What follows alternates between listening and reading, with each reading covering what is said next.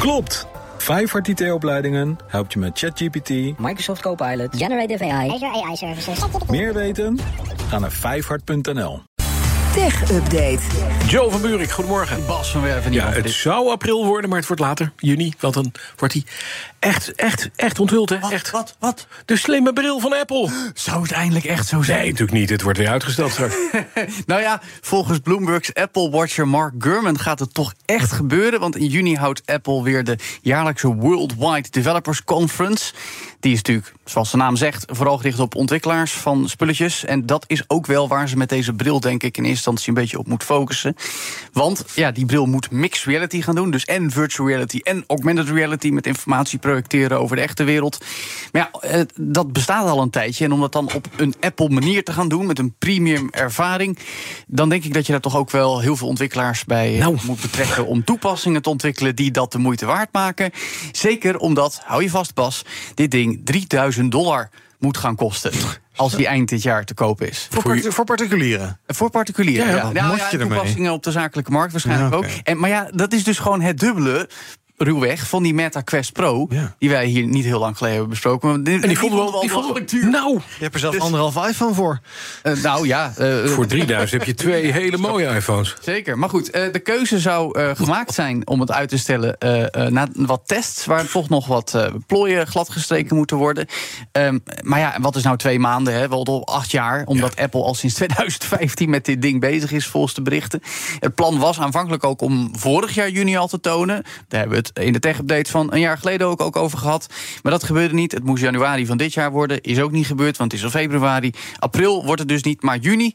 Nou was in elk geval een andere virtual reality headset is er wel bij. Ja, maar dat is wat anders, hè? Want dit is een, een VR en AR. Het is dus gewoon een bril waar je Mixed doorheen reality. kunt kijken Nee, bij Apple. Het ding is wel, Meta Quest Pro is eigenlijk ook mixed reality, want die heeft die camera's. Dan kun je zo Ja, ja, ja, de wereld precies. zien. En er zijn steeds meer VR-brillen die dat ook doen. Het is net een beetje waar je de nadruk op legt. Maar er komt nu een VR, een nieuwe VR-headset. Van Sony. En als het heel me- een beetje mee zit, hebben we die zeer binnenkort in de schaal van En hebben. wat weten we ook? Als het even kan. Oh, Als we, en wat zou die kosten? Dat weten we dat alvast? Of Eh, niet? 550 euro. Kijk, maar dat daar is heb, te je nog, behappen. heb je nog wel een PlayStation van eh, 550 voor nodig. 600 Wow, leuk. trouwens. Dus bij elkaar toch eh, 1150. alsnog drie keer zo goedkoop als één Apple. Ja, ding. Zeker, ja. Ik zit hier morgen weer gewoon als een eh, doe-het-zelf Ray, Ray Charles als een met een gek spelletje te te kijken. vragen. Misschien wel, misschien niet.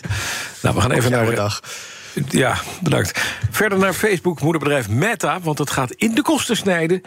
Eh, behalve één post, die valt een beetje hoger uit. En dat is de beveiliging Dat van dacht ik de al. man in charge, Mark Zuckerberg. Want de afgelopen jaren eh, werd er steeds 10 miljoen dollar op de balans gezet... als het gaat om zijn beveiliging. Dit jaar is dat 14 miljoen. 14 miljoen om een nerd te beveiligen. Vind ik best Nou ja. wel geld. We kunnen er cynisch over doen, maar blijkbaar gebeurt het toch. Het blijkt de documenten ingediend bij de overheid, meldt ook Bloomberg.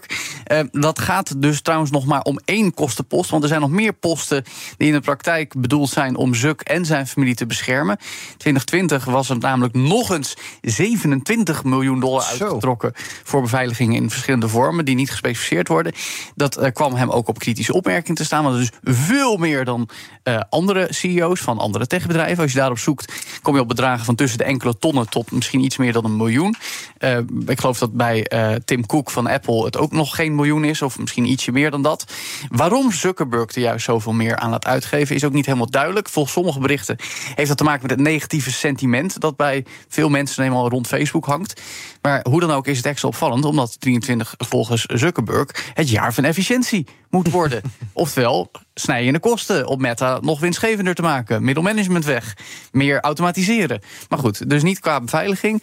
Ehm, en het is niet alsof Meta verder veel geld uitgeeft aan Zuckerberg. Want volgens diezelfde documenten blijkt dat hij per jaar 1 dollar aan salaris krijgt. Geen andere vormen van compensatie.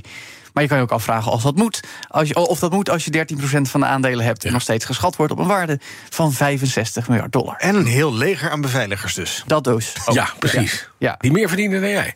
Dan nog even op dit. Op Twitter worden nu ook advertenties rond cannabis toegelaten. Ja, hoe kan het ook anders met Elon Musk aan het roer? Hè? Toen hij Twitter kocht voor 54,20 dollar per aandeel en die 420, Dat is een wietgrapje, want 20 april is de feestdag van de tegencultuur. Dus aha, dat wel geld natuurlijk. Maar goed, eh, hij deed het toch.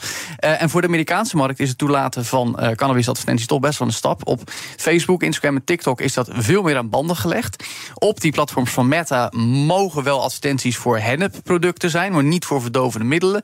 TikTok laat helemaal niets toe. Zelfs niet toen eh, onlangs in New York de staat cannabis werd gelegaliseerd voor volwassenen, mochten overheidsmeldingen daar niet eens op.